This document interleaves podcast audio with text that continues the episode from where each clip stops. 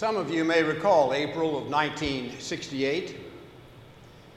That was the time when Dr. Martin Luther King went to Memphis to support the sanitation workers in their strike. On the night of the 3rd, in spite of severe storm warnings, he preached to an overflow crowd in the sanctuary of Mason Temple.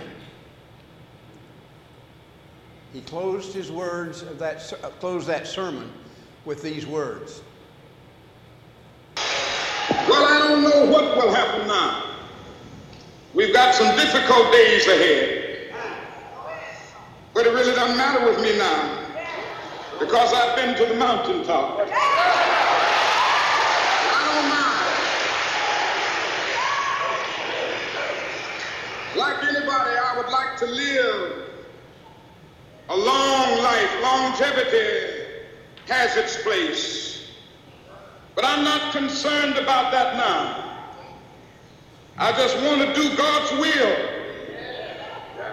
And He's allowed me to go up to the mountain. And I've looked over and I've seen the promised land. I may not get there with you, but I want you to know tonight we as a people will get to the promised land.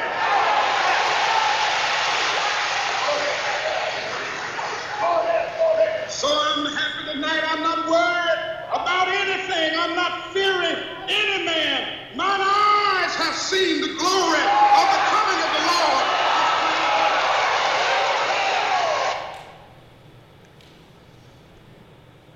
I have two texts for the sermon this morning. First from Deuteronomy chapter 31, and then from Joshua chapter 24. When Moses had finished speaking all these words to all of Israel, he said to them, I am now 120 years old. I'm no longer able to get about. And the Lord has told me, You shall not cross over Jordan. And then from Joshua Joshua said to the people, Choose this day whom you will serve. But as for me and my household, we will serve the Lord. Listen for what the Spirit is saying to the church today. Church ministry tends to form into chapters. I think the last ministry chapter for First Christian Church ended about three years ago. Reverend Greg worked hard to help us move to the next ministry chapter. But now he's retired. The new beginnings process has prepared us for this new ministry chapter. And now we can get ready for Joshua the Reverend Andrew Guthrie, Pastor Andrew, our new ministry leader. I propose we let the experience when the people of Israel changed leadership to speak to us this morning in our situation. The people of Israel, led by Moses, had escaped slavery in Egypt. They had traveled through the wilderness to the Jordan River on the east of the Promised Land. They'd encamped waiting for directions, what to do next. Moses talked to God, and in the course of this conversation, learned that he was not going to enter the promised land with his people.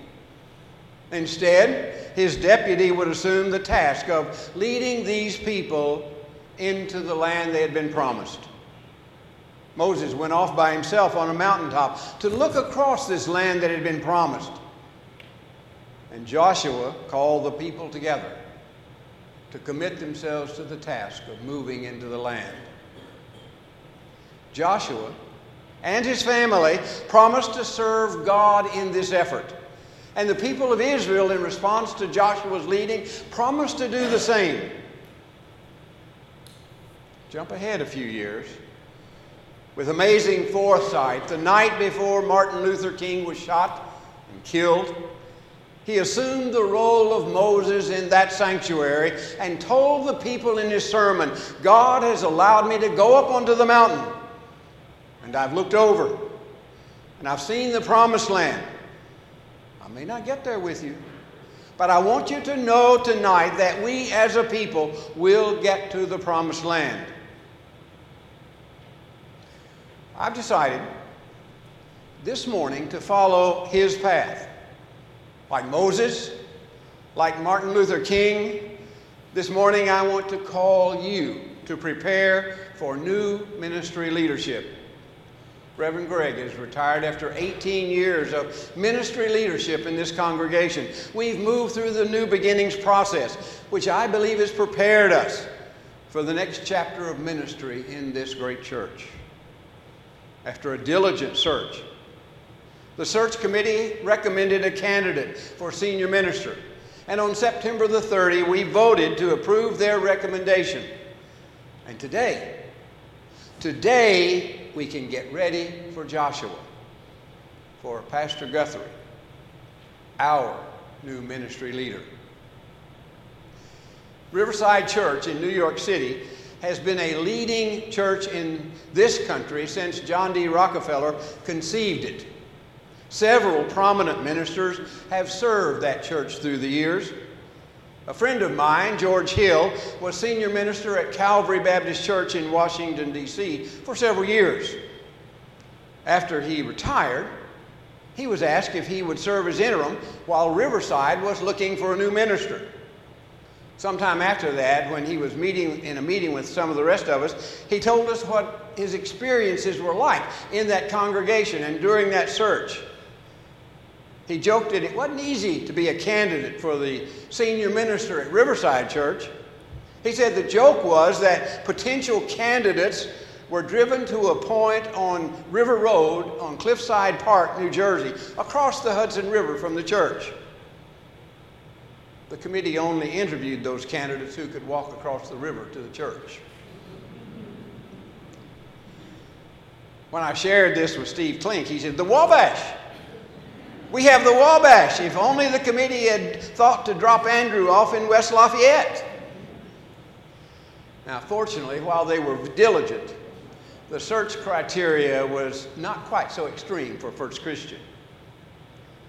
When Joshua addressed his people, poised before this exciting and scary entrance into God's promise, he invited them, all of Israel, to join him in a covenant with God, making a promise to God.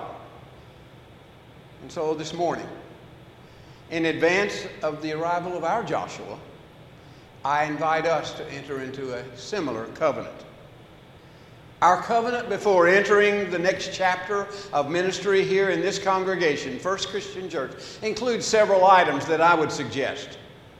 First, a commitment to know and serve God.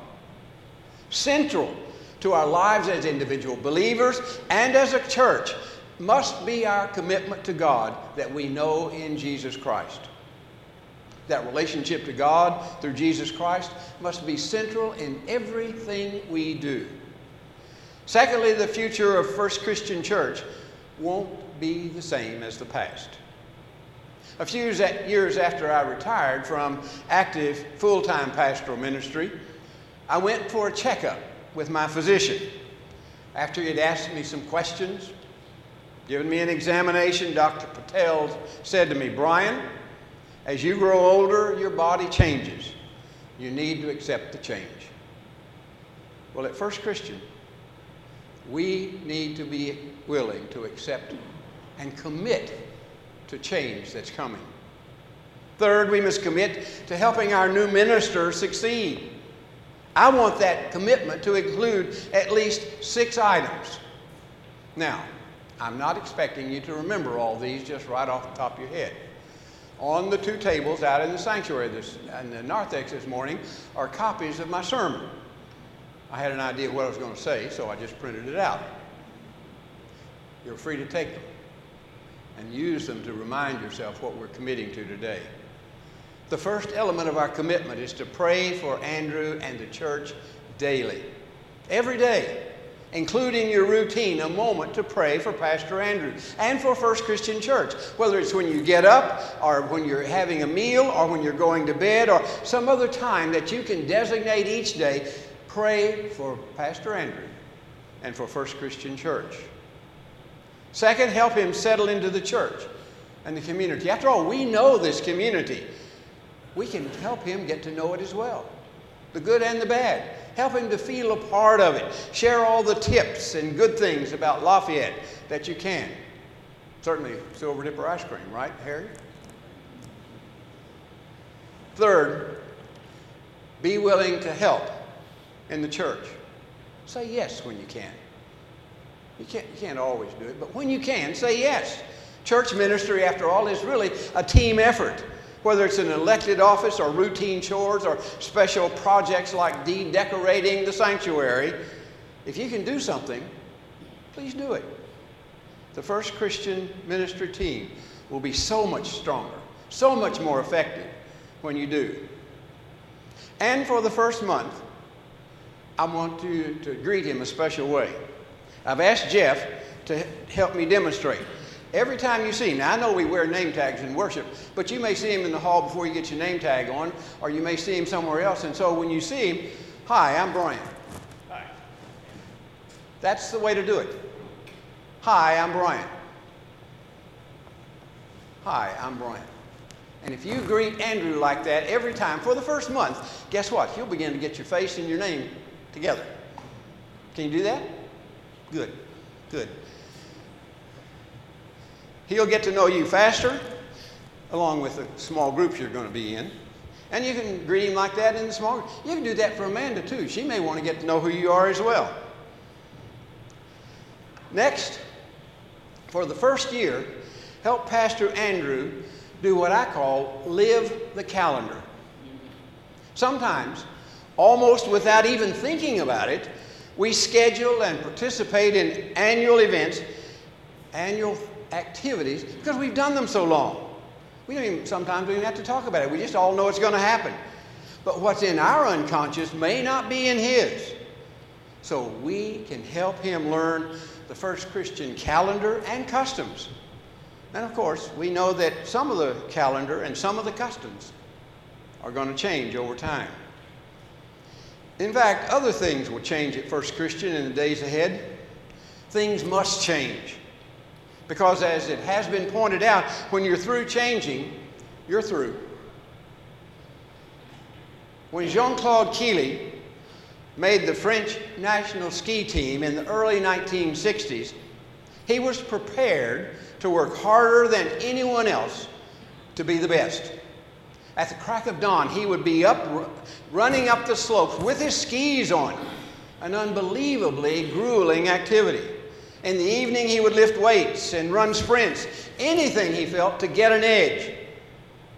But the other team members were working just as hard as he was, and just as long as he was, and he began to realize instinctively that simply training harder would never be enough.